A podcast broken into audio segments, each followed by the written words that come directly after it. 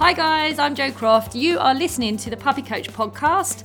Join me as I share my top tips, thoughts, and experiences from my career as a vet nurse and canine behaviour specialist, helping owners form a strong, safe relationship with their dog.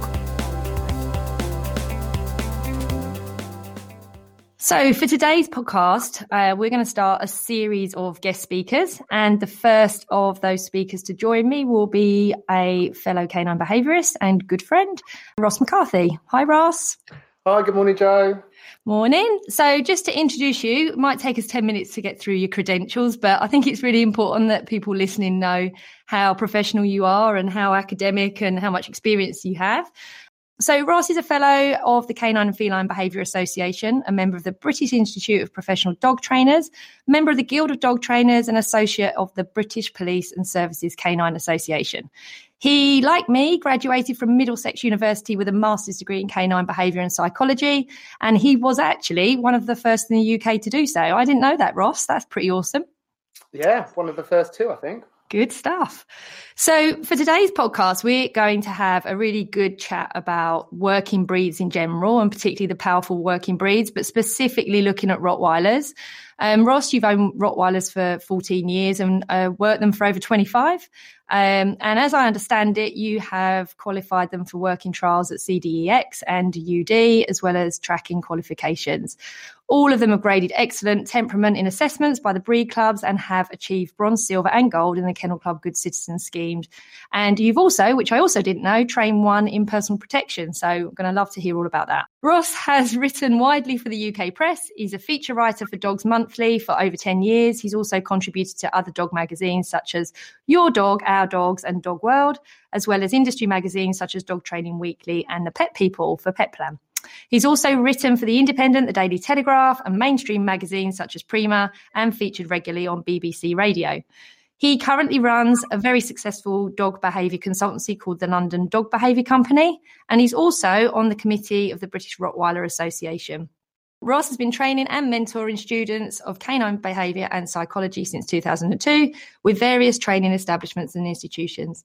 Ross has a great deal of emphasis of teaching of professional conduct and customer service. I love that, Ross. So that's actually how you and I got together was me starting to do some courses with the uh, Cambridge Institute of Dog Training uh, and Behaviour, which is where we met. And when I was transitioning from the veterinary nursing field and doing a complete career change into dog behaviour. So that's got to be what, over 15 years ago now? Yeah, it must be like still sort of 17, 18 years, I think, isn't it? So God, long time ago one of the things I really wanted to pick your brains about today was this powerful breed consideration in training and, you know, how easy or not they are to train. And obviously I see them, I see them as mostly pet dogs and I've seen you work your Rottweilers and I know that I'm very proud to watch you walk around Hyde Park with Rottweilers all completely under control and off lead, which is no mean feat. So I guess, first of all, the kind of working trials element, what does that involve? So, you know, somebody wanting to do a dog sport and what does working trials really entail? I mean, working trials really, it's open to the majority of breeds. It's kind of like an old fashioned sport, really, now. Perhaps its days are numbered. There are other dog sports that are taking over, such as UK Dog Sport, IGP, other exercises, really. Working trials contains elements of obedience and a lot of nose work. There is an element of protection as well. But um, the agility includes a six foot scale where the dog has to go over one side of the six foot scale, down the other side, wait there, and then recall back over the scale on your command. Wow. Not many people are interested in doing that these days. So that does put a lot of people off the sport. So, I mean, obviously, Rotties in particular are a really big, heavy breed. Can they cope with that okay? How do you train them to do something like that? They are, funnily enough, for their size, they're incredibly agile. So going over a six foot wall is quite easy for them. However, coming down the other side, as you said, they're big dogs and dropping down onto their elbows and things is not very good for them physiologically, clearly. I won't be doing. I've done that. I've really enjoyed my time in the sport. Met yeah. some lovely, lovely people. It's a really friendly sport. I won't be doing it again with any more Rottweilers. Are you just going to train them to obedience and and use the psychology stuff? Yeah, I think I'll do some kind of sport, maybe like uh, competitive obedience. I mean, I'll train them in all of those disciplines anyway, because I enjoy the tracking elements and some of the nose work, certainly the obedience and things like that. Also, some of the other jumps as well. It's handy having a dog that will jump across a river or yeah. you know a gate or whatever on, on your command if you're out walking. So I'll carry on doing those bits. What I know about Rottweilers is they can be quite stubborn, um, and you have to kind of earn your stripes. I know whenever I've worked with your dogs and friends' dogs and clients' dogs and stuff, you kind of have a healthy respect for the power and size of the breed.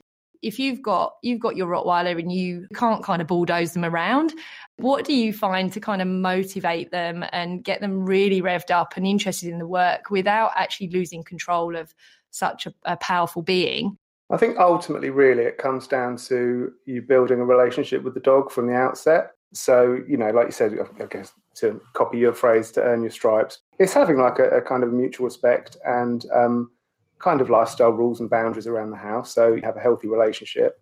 And then training wise, they're, they're fairly easy to motivate through the use of toys and obviously food and things like that as well. But um, really, it's the same with all breeds. In, inducing them to play during puppyhood and enjoy playing games with you with toys paves the way, really, to start training them for various aspects of working. So let's just say you run into trouble with a dog like this. You've got quite a strong dog that's maybe had some of those innate drives not opened up in the right way or received some sort of negative pressure when they've kind of just been a dog and doing what we bred them to do they get a bad rep because of the size and, and, nature of the breed. When it does go wrong, what are the kind of considerations you have? Timelines, avenues for rehabilitation, whether you can ever realistically consider that dog will be safe in a domestic home without extra continuous work. Where do you kind of stand on that, Ross? It does really come down to owner education and owner knowledge. Can you safely rehabilitate a dog that's gone wrong? Yes, you can. Can every owner do that? And can the dog stay in that environment? Don't know. It depends on the individual cases. There are a number of specialists that do rehabilitate dogs and have them safely in society. But sometimes, with inexperienced owners that aren't able or willing to follow what they need to do, then maybe the dog won't be able to stay in that environment. If you've got children in the house and there are other complicating factors, I kind of go in and look at my environment and decide whether actually my work is viable within that environment. If you've got a, a dog that's coming in with a bad rep and you've got children in the house and or you've got quite a small environment you know would that override whether you even bother trying to rehabilitate a dog in that situation would you actually just say you know look guys this is doable but not here, unfortunately. Yeah. I think, as you said, it's always taken into account all factors. People that are sort of new to the industry, they get absorbed with just solely looking at the dog. The dog's presenting this behaviour problem. How can I resolve it? Like you said, you do need to take into account a whole array of factors, and one of those, of course, is the environment. And if if you think that children or people or other animals or whatever are at risk and you can't quickly turn the dog around and make things safe, then that's kind of your answer. You can't work with the dog in that environment because of the dangers they present. The power to weight ratio of the dog and bite force has to be a consideration in relation to a Shih Tzu or a Cockapoo or something like that. But do you think for that reason they do present as much more of a danger, or do you think there are other factors, just the fact they're a bit more difficult to manage, that's more prevalent? Yes, they do present more danger than the average dog simply because of the massive power that they have. Yeah. So, you know, if you have an incident involving a child and a Shih Tzu or a Spaniel, the damage that the dogs can do is quite dreadful. But when you have the large, powerful breeds such as the Rottweiler, well, they can kill, can't they? You have to consider everything. And I think the key factor really is lots of people go out and buy these dogs, doing very, very little research mm. into the breed, into their sort of innate, inherent drives, and just expect the dog to get along and love the kids and everything else. And of course, they're a guarding breed. They do sometimes resource guard. And when you've got young children or even slightly older children, and a, a large, powerful dog that guards resources, that can be incredibly dangerous.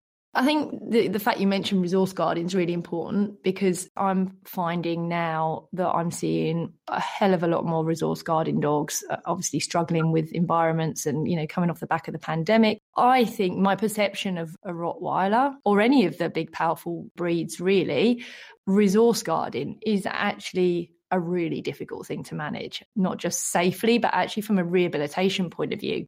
Can you kind of give us a little bit of a whistle stop of what your considerations would be? Would you just begin by avoiding some of these big resourcey type issues, whether that be over food and food bowls and toys? I'm sure you've probably experienced it at home, right? With having had so many Rottweilers over the years. Yeah, I mean, to be honest, all of the Rottweilers I've had in puppyhood have guarded food bowls or lamb necks or whatever else. I've never had any sort of possession over toys or anything like that, but certainly high value food. If you deal with it in early puppyhood, you kind of put a stop to it then, which is far easier than yeah. having a confrontation with an adult Rottweiler in your kitchen. But like you, I mean, I've seen a massive increase in dogs that are resource guarding. To me, most of the time it's it's inherent. So within the individual dog that you choose, I mean, it's a normal canine behaviour, isn't it, to preserve yeah. resources. So some dogs have a higher propensity than others, but equally, lifestyle, as you said, affects it greatly. And at the moment, since the first lockdown and everything, people have been getting puppies. I think a lot of the dogs have been bought to keep the children entertained. And their management of the dogs, obedience training, the house rules, inducing alone time, all of those things, people haven't been doing any of that. Let's just say I called you with a 16 week old Rottweiler puppy about to go into that adolescent phase and I've just started noticing some kind of uncomfortable behavior around food, some growling, nothing too high level, but I want to nip this in the bud and ensure that it doesn't progress and become a problem. You know, we want to be respectful of the breed. This is a very much deed, not breed conversation, but we do also have to be professional and mindful and intelligent enough to respect that human beings have played a part in the evolution of this dog. And therefore, we need to ensure that we support its general innate drive. So, in order for that to not become a problem, what kind of advice would you be giving somebody at that point? I would have a little look at kind of the general lifestyle of the dog in the home.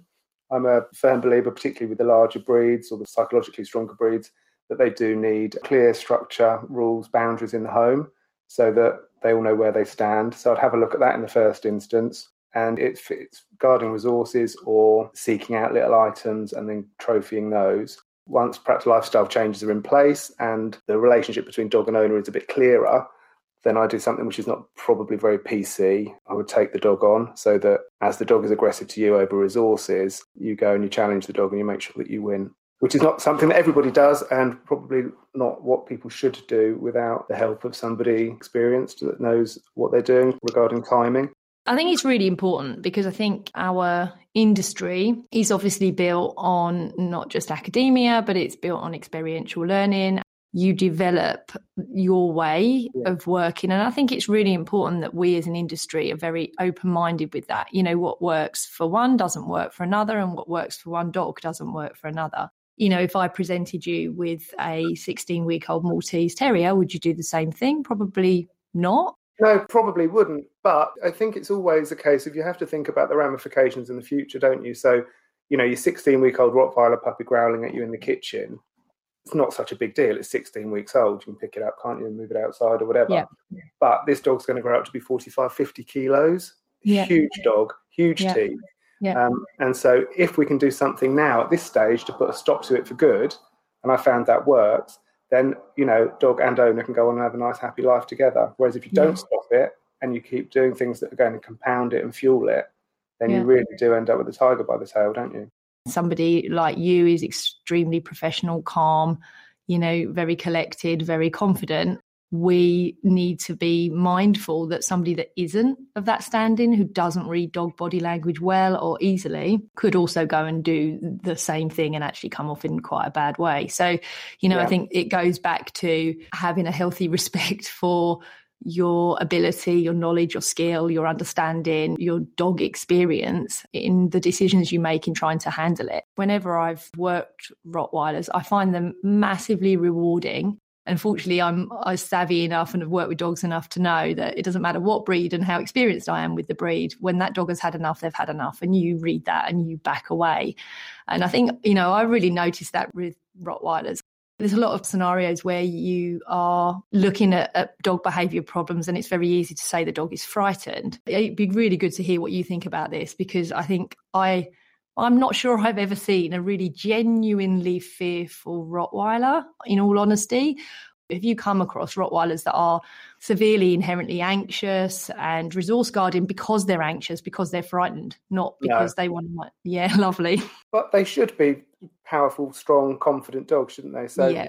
I mean, I, I, have seen a couple of examples of the breed which are not perhaps as confident as they should be, which is probably through nurture as opposed to nature, and therefore do use aggression through fear. But it doesn't really ever come across like fear. Do you know what I mean? No. Don't see them like no. you do, like the typical German shepherds that we go and see that come running at you barking and then run away with their tails between their legs. You don't tend to see that in the Rottweiler.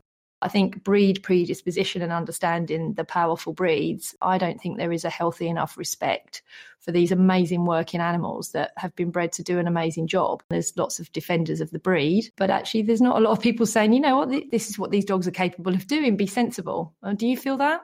Yeah, I mean, I get sick to death of like hearing all oh, they're big teddy bears, and you know, when I'm out walking, people make comments. You know, I've got a little Pomeranian, as you know. So I'll be out with the Rottweilers, my little Pomeranian. People say, "Oh, I bet she's in charge," and you sort of laugh and say, "Oh, yes," but of course she's not. I mean, uh, you know, they just get sick to death of it, don't you? Yeah, people make silly comments. They're very strong, powerful dogs, and they should be respected. They're not big, cuddly teddy bears. They shouldn't be big, cuddly teddy bears.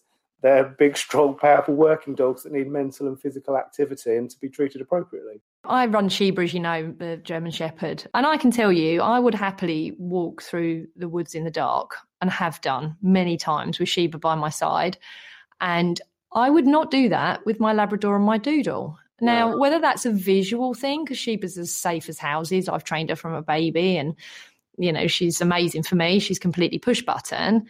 But I do think that there's this inherent thing in her. I do think these guardian breeds have a level of instinctive behavior that you know is kind of just bubbling under the surface. You know, you walking through Hyde Park or being at home alone with your Rottweilers, you must just feel like you've got bodyguards with you, right? that's part of a reason to have them. You know, when you're choosing a dog breed, you have to look at behaviours that you're going to get, don't you? I like the fact that when my neighbour over the road was burgled when she was asleep at night, I know that that's not going to happen to me, or if it does, I'll, I'll quickly be aware of it. If people give me a hug and things like that, they might just come in between your legs and things. It's not launching an attack, but it's kind of they're there and they're watching, and it's just and you have to watch them as well. You know, so when you go and help your visitors, you've got half an eye on the dog as well. Yeah, I can remember actually. I think we were at a CIDBT course, and we had our cars in the car park together. And I, your your boot was up with your rotties in the back, and uh, and I noticed that your car was unlocked. And I can remember coming and saying to you, Ross, Ross, I'm just letting you know that you've left your car unlocked. And as the words were coming out of my mouth, you kind of looked at me as to say,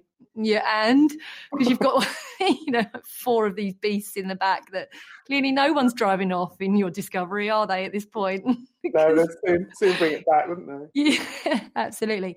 So, okay, that brings us into something that I'm really interested in, but probably will never get involved in, and make a point of saying when anyone rings me, I do not and will not train dogs for protection and security. It's not my bag. I focus my time very much on the pet dog in the pet home with a, a general picture of all sorts of dog sports. How you train a protection dog that will put somebody on the floor, but then is safe to live in a home and is pretty much push button around families does really intrigue me it's like anything, isn't it? There's a, there are levels of protection dog trainers out there. Very lucrative industry and a very much required industry at the moment. It seems to be expanding. You know, lots of these sort of Premiership footballers are buying these dogs because of home invasions and things like that. And I think when you're involved in that industry, you become aware of how vulnerable people are at home.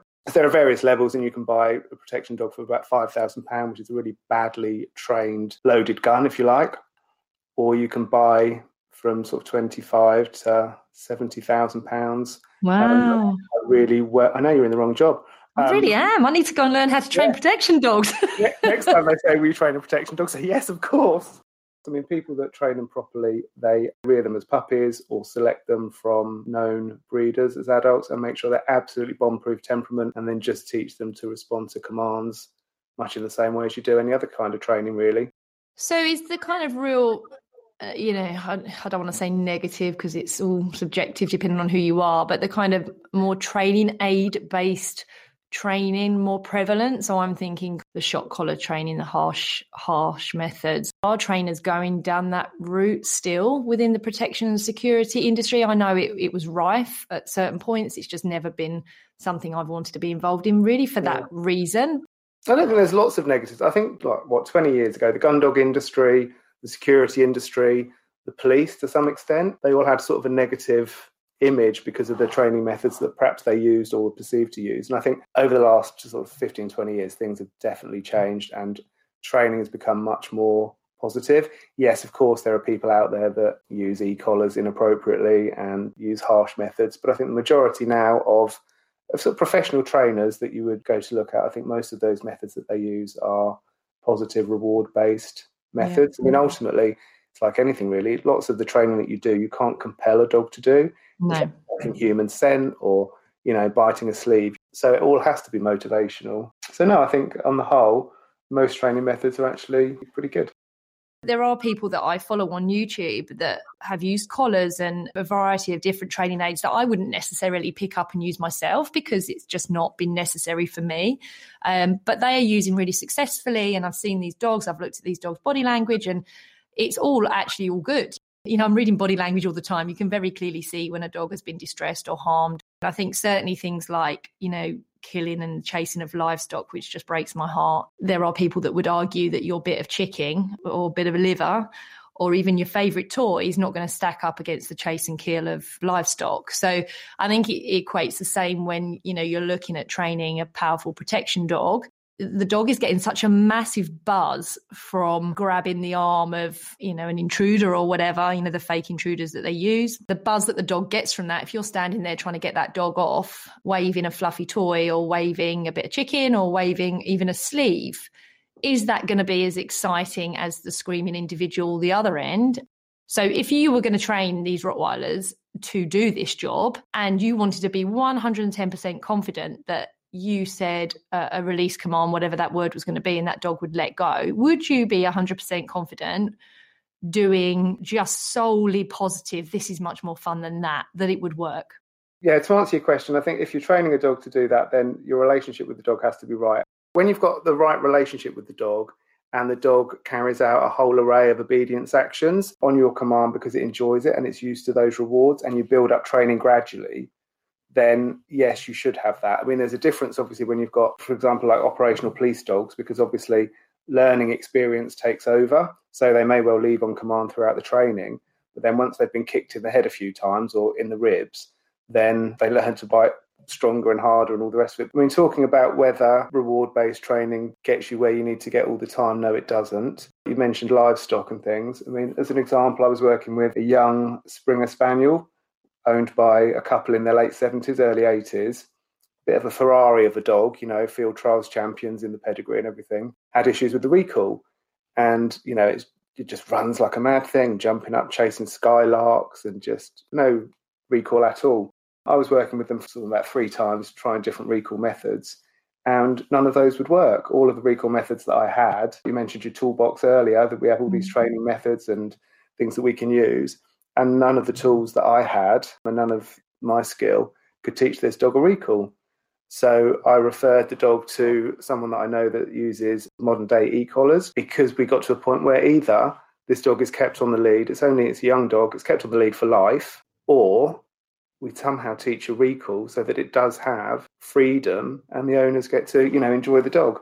And so I went and observed the lesson, and it was very successful. And now the dog has an amazing life running about off lead, enjoying everything, you know, with his owners going on holiday and all sorts of things. But we couldn't have achieved that using a bit of kibble or a bit of chicken because the, the innate drives, the drive for that dog to do what it wants to do, are way more fulfilling, way more rewarding than anything we could offer in a positive fashion it's not just we couldn't have achieved it, you didn't achieve it. And I think that's the key here that so many dogs are given up on and put down, or they end up getting in situations that forces them to be euthanized because other methods are not being considered. And I know, you know, look, it's not something that I do. Um, I'm not in an area with big livestock, but you know, if I were on the border of Manchester or Yorkshire, you know, up, up there somewhere, I know that the way that livestock is managed, the public footpaths, the fencing and everything else, the vulnerability of that livestock and the interaction of members of the public with their dogs in their areas where they are is really high. So I'm sure behaviourists up there have an absolute hellish time trying to manage these situations because the triggers are there every single walk, every time people step out their door.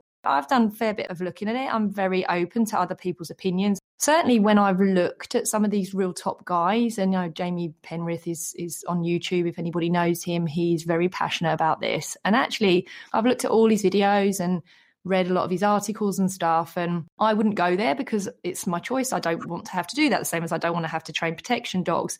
But I have a lot of respect for him and what he does. And actually, these dogs are living horrendous lives when they're you know they've got their thing that they want to do and they can't because they're on a lead or they're on some sort of figure of eight head collar they're a working dog we've bred to do something and then we're stopping them doing it but they, they've had a taste for it so you know i do think we have to stop applying human emotion and actually consider that these dogs are not being painfully electrocuted into the ground. For the most part, everything that I've watched has actually been very subtle. And I know there's a video that Jamie's got on on YouTube where he wears a shock collar himself or e collar, whatever you want to call them, and he goes through the motions of using it. There's all sorts of arguments for things on other side, but I think ultimately we're all working to the same end game, and that is to give dogs happy, healthy lives and be respectful of their welfare. I've seen some amazingly positive outcomes, dogs living miserable lives to literally within four minutes being able to be run off lead and, and safely controlled. But I do feel that in the wrong hands, they're terrible and and can be used in a really negligent manner and i guess that's what's driving the force right now for them to be banned because of misuse not the handful of individuals that are managing them where do you stand on this whole conversation about e-collars do you think they should be banned no, I, th- I, don't think. I think they're very much needed. You cannot have dogs going around killing livestock or running across roads, injuring people, getting themselves injured, things like that. Certainly, they're not the first port of call for the majority of people. Lots of people get very emotional about the use of them.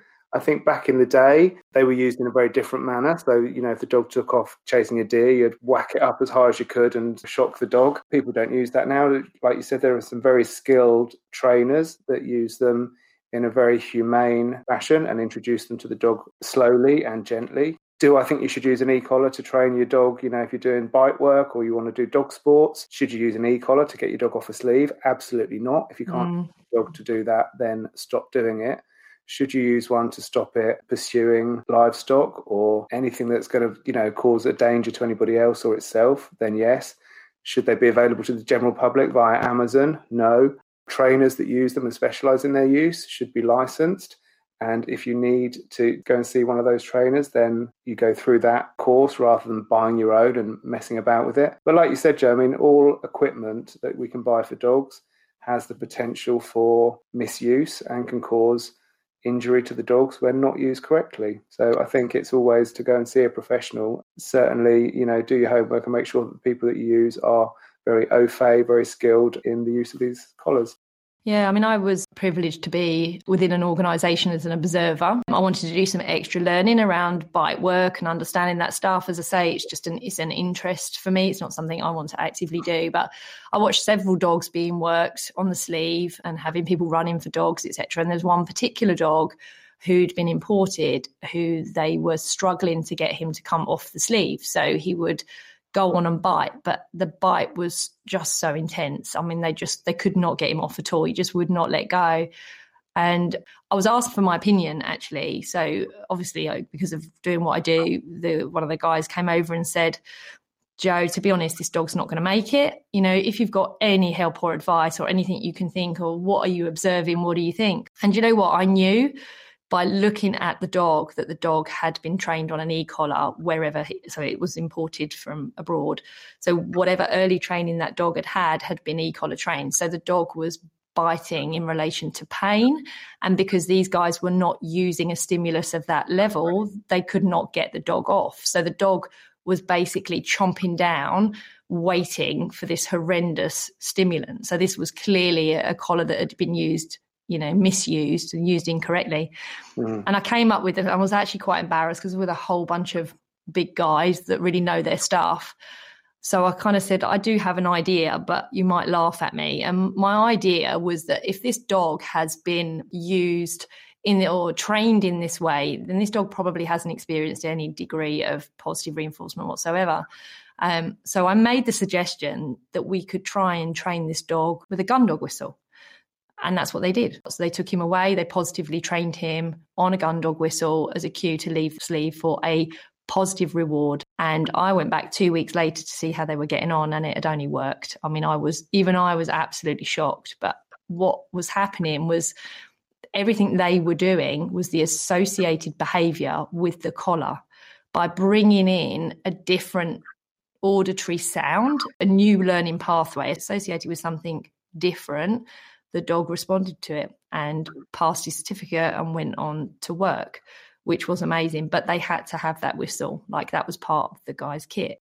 I heard another story about a young lad put a collar on his little border terrier. The parents were at the front of the house. They went to seek out what was going on, and the young lad was busy pushing the button on the border terrier while the border terrier was in the garden.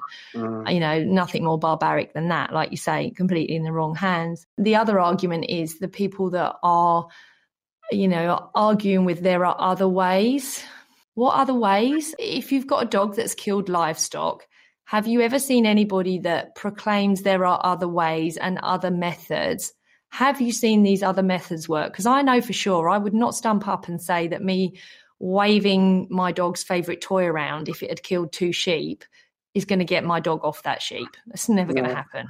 There are no other methods. I don't. There aren't, why. are there? There aren't any other methods. I mean, you know, the Springer Spaniel example. I mean, I've been working with dogs professionally for twenty odd years, um, been involved with them pretty much since you know I was about eight. So I've, I've got a fair old bit of kit in my toolbox. Yeah, I could not teach that Springer Spaniel to recall because its innate drives are so strong. It's very easy to sit at home with your little Yorkshire Terrier on your lap saying, "Oh, it's," you know. But when you've got a, a dog, a hunting dog that has had lots of repetition of chasing deer or whatever it is, there are no other methods to teach that dog a recall. That is it. Mm. I think you've only got to go and look online at the other side of the coin when this poor management of dogs goes wrong and you've got baby lambs fighting for breath, having received serious death causing injuries because of somebody's pet dog. You've yeah. only got to see two or three of those what we need to make very clear is that doesn't mean the dog is being electrocuted. There's various different levels. There's sound alerts before the dog receives anything, even to pins and needlesy level. You know, I've had yeah. collars on me. It doesn't, they don't hurt. Most of them are like a TENS machine, aren't they? That you use, yeah. you know, a herd of sheep or flock of sheep being chased or lambs being mutilated by dogs. People don't seem to be so worried about that, but the trauma mm. of that is w- way above and beyond any kind of impact that the e-collar has on the dog. You know, most dogs cope with it completely fine, very quickly learn, and then it's a short-term fix really for a long-term solution. And you know what? E stuff, you know, electric fencing and stuff has been around for livestock for a really long time. I've got yeah. electric tape round for my horse. I'll tell you what, I've been caught by the electric fence and it flipping hurts. And my horse is a prey animal. He's not going to be hurting anyone. And and yet I have to keep him safe. He can't he can't go through. You know, he's a big animal. He can't go through that fencing, and I'd lose him. He'd be you know off on the nearest dual carriageway. He literally will turn and walk away. He's not being barbarically hurt every day to keep him in his area. He's got beautiful grass, acres to himself.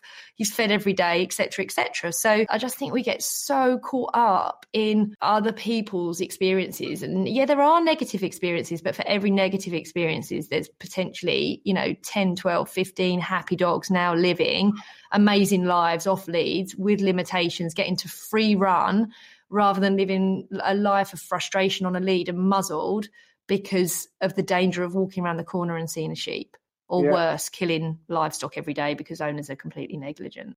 If I'm going to have any kind of opinion on anything, then I do like to look at every side of the coin, which I've done of late. And I've actually been really touched by some of these trainers that are using the e collars about how passionate they are about saving livestock, keeping dogs happy. Their love for animals is off the scale. Yeah, well, we're all we're all on the same side, aren't we? We're all doing this for the good of dogs. The reason we do this is not to cause conflict and give dogs a hard time. The reason that we do this occupation is because we enjoy dogs and we want to give them the best quality of life that we can. And mm-hmm. sometimes you have to look outside or think outside the box, don't you, to achieve that?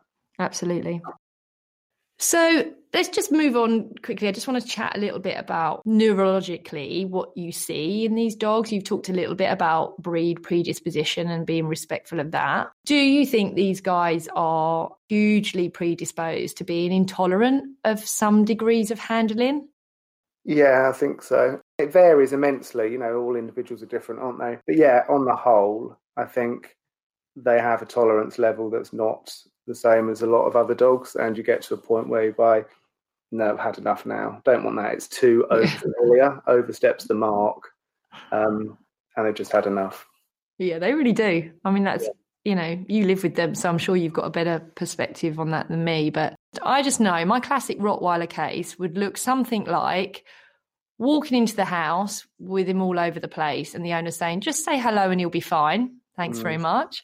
Then you sit on the sofa and then you have him maybe two inches from your nose, making this funny noise, to which the owner then says, don't worry, he's just introducing himself and chatting. It's just the Rottweiler chat.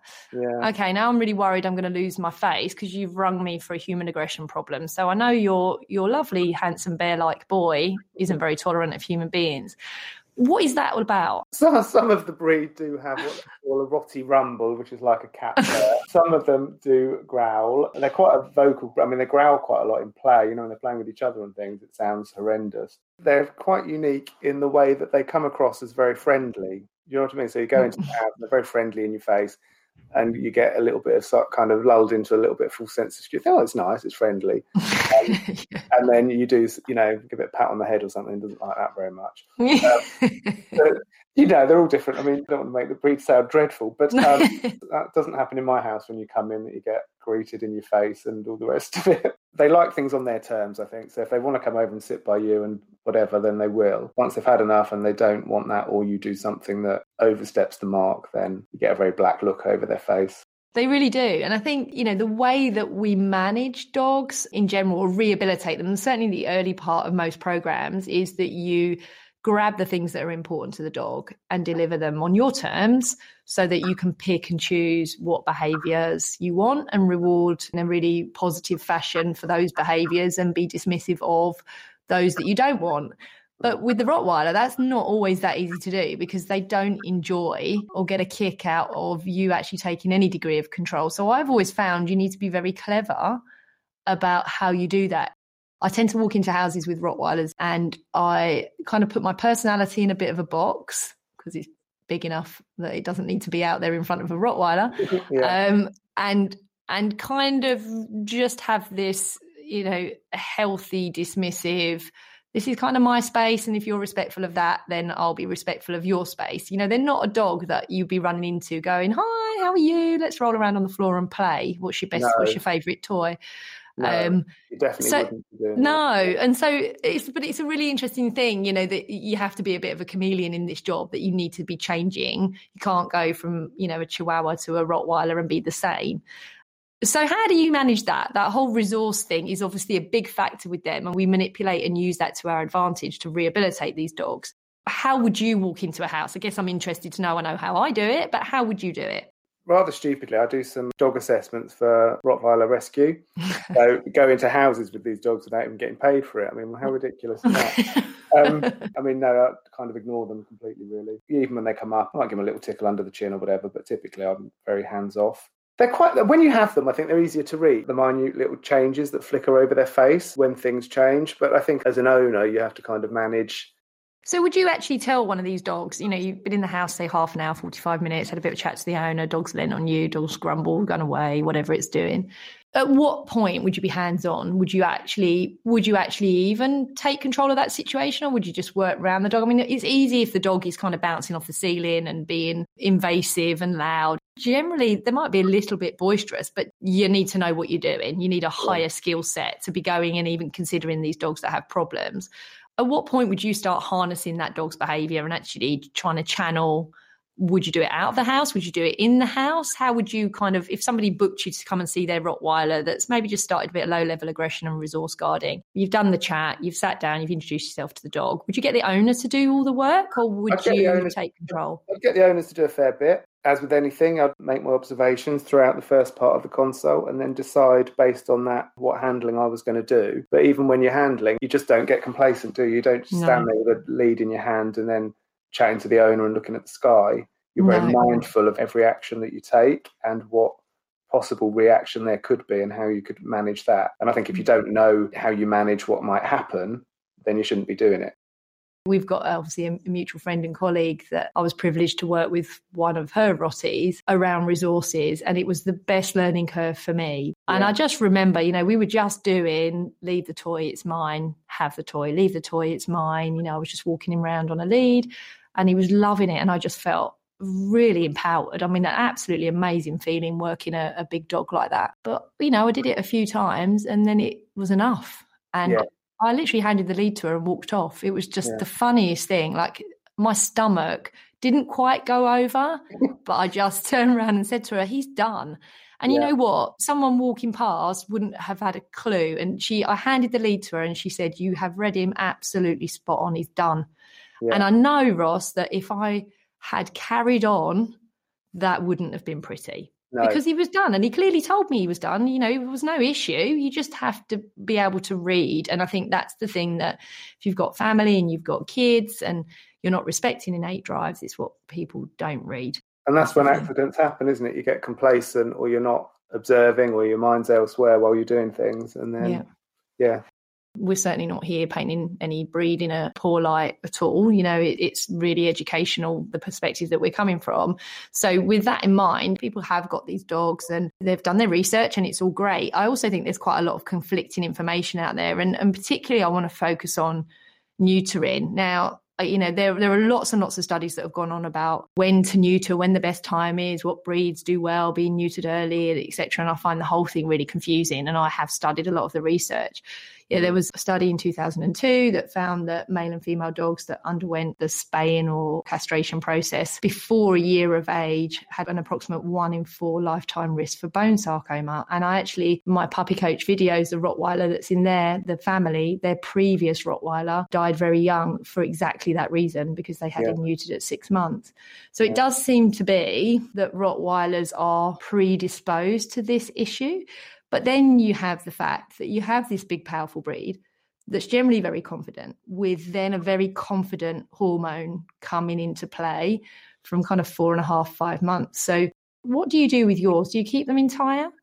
I do keep them entire. I mean, Rottweilers do have a high um, propensity to various types of cancer. Osteosarcoma is particularly um, prevalent in the breed. But neutering, as you said, there are lots of surveys out there that say that the earlier your dog is neutered, the higher the risk of cancer later on in life. So, no, I do keep my dogs entire. I know you've got a brand new pupster that's come into the mix recently. So, what canine friends have you got living in your home right now? I've got two males and two females. The females are neutered. I tried to do that after the second season, so they have two seasons and then a spayed. I wouldn't do that if I didn't have male dogs, and that really is due also to the inconvenience of the cycle. So you can't, you know, can't travel anywhere, can't plan anything, plus difficulty managing with all the dogs together. I wouldn't spay bitches either if I didn't have to uh, until perhaps later in life. So you've got two entire males. Yeah. Okay. Two male Rottweilers. You're not living in a 10 bedroom mansion with 15 acres, are you? You're kind of in a normal house. Like, how, do, how, how have you managed those development phases?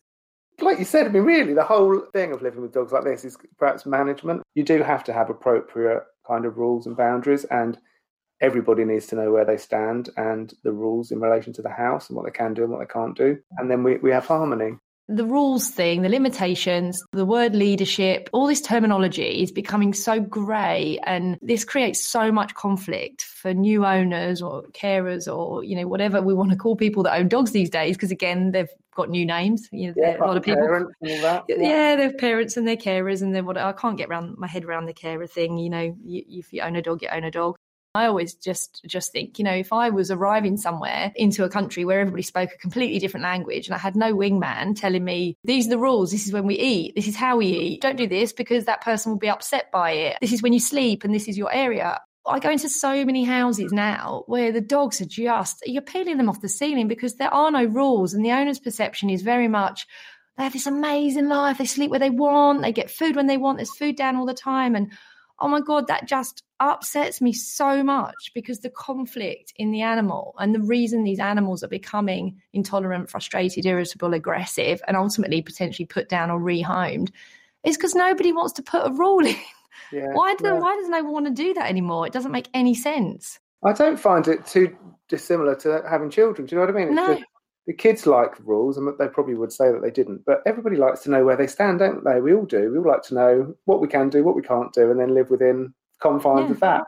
And dogs, you see it all the time. And when you go into a home and you make changes to the way that people are living with their dogs in order to bring about behavioural change, you see the dogs just exhale or sort of decompress and just like, oh, thank God, someone knows what they're doing. Yeah, fine, I'll follow you. Do you know what yeah. I mean? Rather than just this yeah. mess all the time. Yeah. And I think that's the whole chat about, you know, you can't mention the word dominance or alpha dog or anything like that. And I think it's not really anything to do with that. They know we're humans. You know, there's yeah. masses of studies out there that dogs recognize we are not the same species of them. When puppies are, are mouthed in my hands, I do not scream because all that does is rev up their excitement and make them bite you harder because I'm not another puppy. So I'm not delivering any of the other body language that goes with that.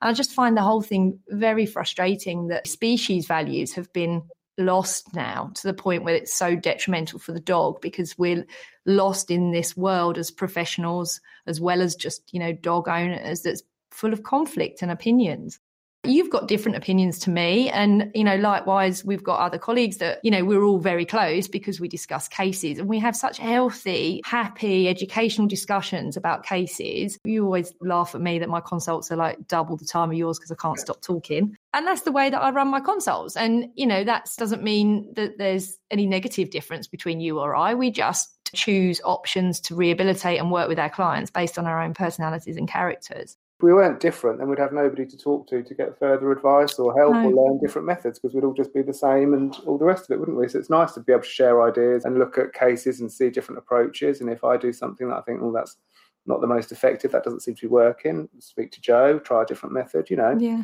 What it's all about, isn't it? Yeah, absolutely. And, you know, like I'm chatting to you about Rotties, and I have done, you know, as you know, I didn't have a great time with a big, powerful breed a few years back. And yeah. you and, and a couple of other colleagues were amazing in getting me back to where I'm at now. And within a very short period of time, just having you guys there to bring some sort of reality on that was a isolated incident. And what can I learn from that and move on, which is exactly what I did being aware and respectful of the and I've said you know the word respect a lot but I, think people don't respect that they've bought a Rottweiler. To be honest with you, Jo, I don't think people respect dogs very much anyway. I mean, this whole sort of fur baby culture that you're just sort of talking about, whereby yeah. we buy them little pink harnesses and strap them to our back and carry them around. I mean, people think they're being kind and lovely, but actually, dogs don't like that. They they're no. dogs. They're not kids, and they like rolling in fox poo and eating sheep poo and yeah. chasing squirrels and you know peeing up your curtains all of those things that's dogs isn't it we should Absolutely. be having dogs because we want dogs not because we want a little teddy bear or a, a little child yeah. get one of those instead I think the culture that we're in, you know, the social media culture of I've got this massive bull breed or rottie or shepherd and look at it snuggled up with my one year old baby on the sofa is sending a message to those people that maybe are new to dog ownership that, oh, you know, the dog just arrives and it adapts really quickly and it's all great. And it's just sending such a negative message. And it's one of the reasons I wanted to chat to you. It was not to necessarily isolate Rottweilers as a whole as being, you know, really difficult dogs because if you know what you're doing, they're actually really easy. They're much easier to read than a cockapoo or a mixed breed. Um, dog, yeah. yeah, they really are. But it was really just to highlight what's happened in the industry and, and how we're kind of missing the point. It's not about what the dog looks like. it is actually about the reality of being able to give these dogs a really nice life. I mean, like you said, these pictures that people put around of babies sitting on the back of dogs and all of those horrendous things that you see create this kind of culture whereby we think that dogs should tolerate that being pulled around by your kids. Well, no, it doesn't have to tolerate that. You need to control your children and, and create a safe environment for everybody, don't you? Yeah, absolutely. So, I guess just to round it up, certainly I've seen quite a few people getting Rottweilers over the last 18 months. And if they're coming through to me as behavior, then obviously things are going wrong as well. So, you know, we've pretty much done the advice if you're going to get a dog like this. Obviously, we've talked about what you would consider. But do you think these dogs make good domestic pets to have chilled, laying around your home with maybe two walks a day? No, not really. I mean, there are exceptions in the breed. There are some Rottweilers that are fat and lazy and very friendly, sort of Labradors in drag. and people will tell you, no, they're lovely. This one's love using that one as an example. But no, all of those breeds you listed, particularly like the Malinois, I've seen so many people since the lockdown that are getting Malinois or Dutch Herder. Yeah. And um, they are not pet dogs. They are not suited to living in your apartment in central London. And most of the dogs, the shepherds included, the German shepherds, need an awful lot of mental and physical activity and stimulation. Unless you really are interested in the in dogs in the breed, then no, there are far more suitable dogs to go and purchase than any of those. Yeah, I mean, I, I agree. I mean, I, I, think we had a joke, didn't we, that I my new puppy that's arriving. I did I did tell all you guys that I was buying a Malinois just to see what the reaction was with my two young kids in the house, and you guys were even. It's a bit laughable in the nicest possible way because it doesn't matter on my knowledge at this point. It matters that you know, I live in a three bed semi with two yeah. kids, and you haven't got the time. You haven't. I haven't got the time. time. Malinois, no. Mm.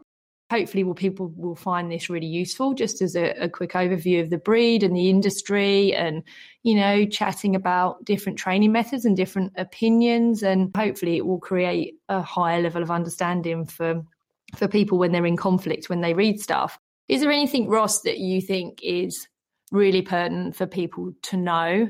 I think really um my biggest frustration is people when they go and buy a puppy not doing any research. And like I said, since particularly since lockdown, people are going and buying breeds that are completely unsuited to their lifestyle. And then you know causing problems for the dog having to look at rehoming or returning to the breeder or or worse. So i think you know people should be seeking help from a professional. If you are considering having a dog then at least you can do is to have a chat to a canine behaviorist a dog trainer dog breeders whatever else so that you make sure you're getting the right dog for your family. I've got Puppy Coach, you know, you've got Smart Puppy DVD out there. And I know for sure the people that have gone through Puppy Coach like the people I've done consults with before they've even got a breeder have done so well. Like by yeah. the time these dogs are four months old, they don't need me. Like they're done. They get it. They do their daily training. They do their bits and pieces. They're prepped for adolescence. They're prepped for adulthood. And I get really frustrated because buying the puppy coach package is obviously a lot cheaper and efficient to help people be educated than it is trying to track me down and find a slot for me to come out and work with you for six to eight weeks to rehabilitate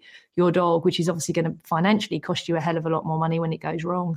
Shame that people aren't into prevention, isn't it? You know, they don't do anything to prevent issues arising. They just wait no. until it occurs and then try and seek help. Yeah, it's a sorry state, but we can only do our bit, can't we? And on a positive yeah. note, we are fixing everything that comes our way, which is great, or finding solutions for it. And I certainly know that the industry is on a bit of an upturn with a lot of people now getting involved, wanting to see some sort of legislation and, and regulation, although I think regulation is a long way off for us guys. Ross, if people want to find you, you know, what's the best way for them to get in contact with you if they've got questions or they want help with their powerful breeds? So basically, you can contact me through my website, the London Dog Behaviour Company, and the website is rossmccarthy.com. Perfect. Thank you so much. It's always really lovely to chat to you. We always have a a good old chat about various things going on, but it's nice to get something down and, and recorded, and hopefully people will find it a benefit. Yeah, thanks, Ross. So. All right, thanks for having me. Thanks so much for listening this week. I hope you found the podcast informative and please do subscribe if you want to hear more topics. They'll be brought to you over the next few weeks.